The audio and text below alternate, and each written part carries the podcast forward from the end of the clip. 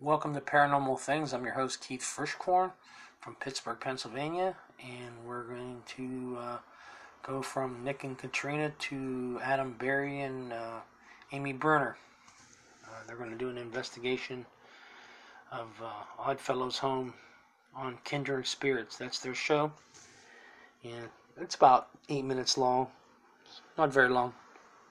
So, without further ado, here it is. I just saw something cross in front of that. I just saw something go across the ceiling. My heart is beating so strong right now. It's mimicking what we do to get others to interact with it. Oh just touched me on the arm. We're Amy and Adam, and this is Kindred Spirits inside the investigation.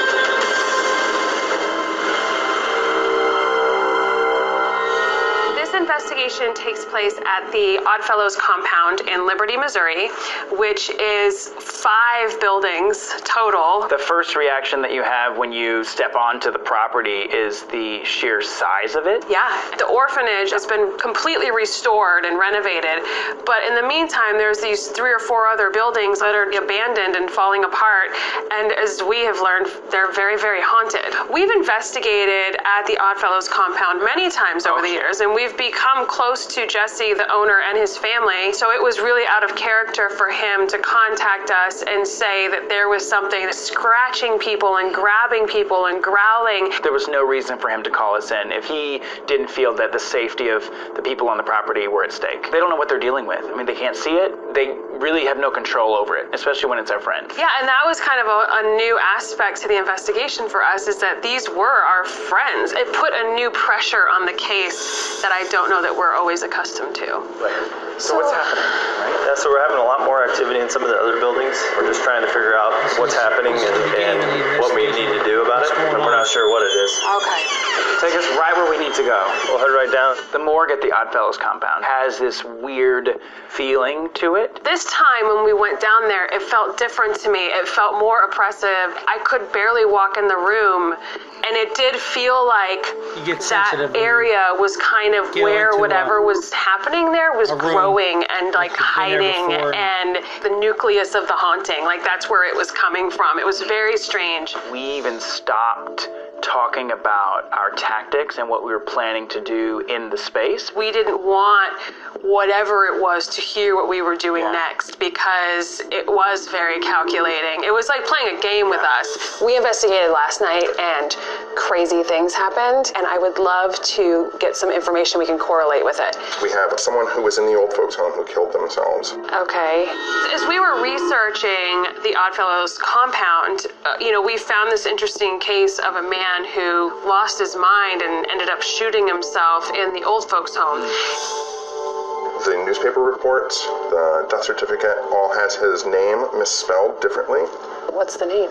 Fred, in some of the instances, So when we went in, we actually asked for this man in particular, Did you get and an we answer? believe he answered us. All right. We heard there was an incident here where a man took his own life. This is in the right room. Where is the right room? What number?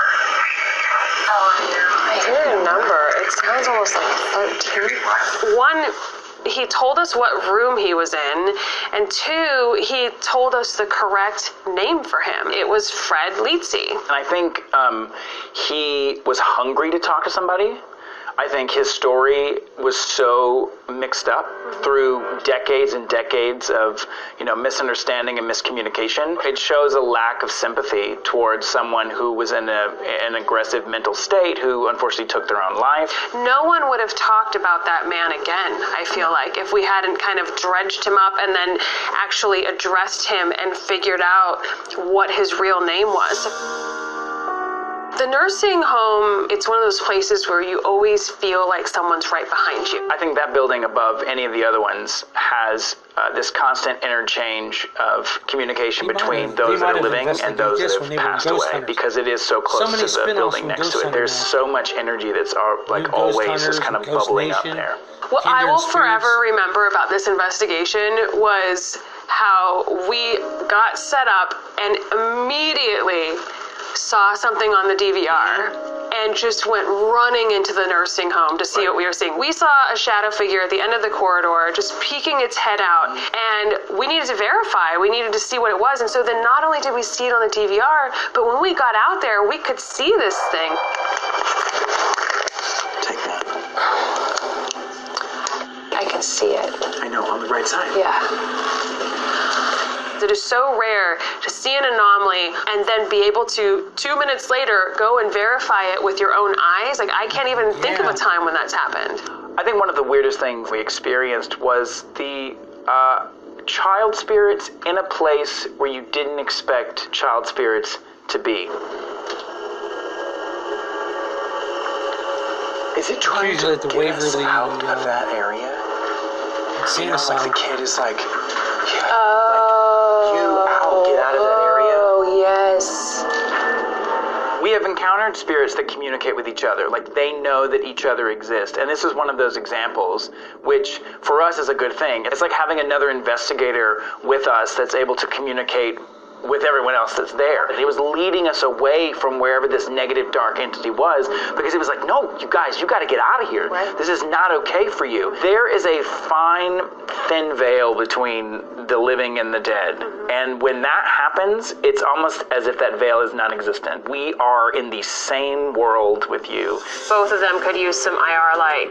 Because of the power issue in those buildings, we'll be setting up wireless cameras to continually run even when we are not in them. Hey, Amy, what do these cameras look like? The Oddfellows compound was just a perfect example of how we would kind of use different equipment in different hunters. spaces because we had all these different types of investigations and activity being reported. So we would use different equipment based on what those claims were. What Boo Buddy does specifically is it, it reads uh, EMF fluctuations, it reads vibrations. So if you touch the bear, So if you hold its hand, it talks back. It also runs through a cycle of questions for EVP sessions.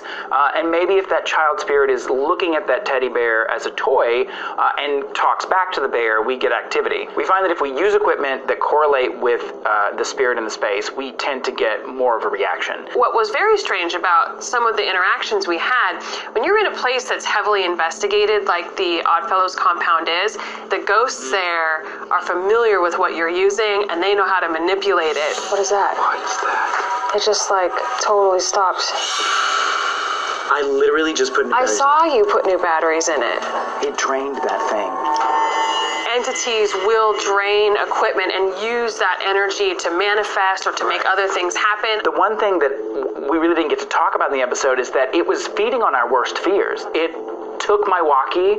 When I tried to communicate with you, we were separated, and it would not allow me to communicate, which is one of my worst fears. It was playing on our worst fears because it knew how to get to us.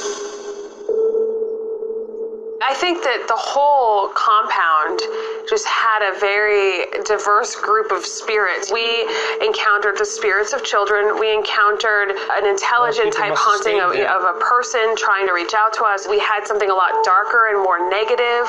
And you just don't see that all the time where you walk into a space and you kind of have like all these entities that run yeah, the gamut of like paranormal phenomena. And yes, we took So care of that darker a little bit entity, but everything else is still there. Thanks for watching, and keep up with Kindred Spirits and more behind the scenes action There you go. on Travel Channel Amy Go. Bruni and Adam Berry. There you go. Until we meet again, sleep tight.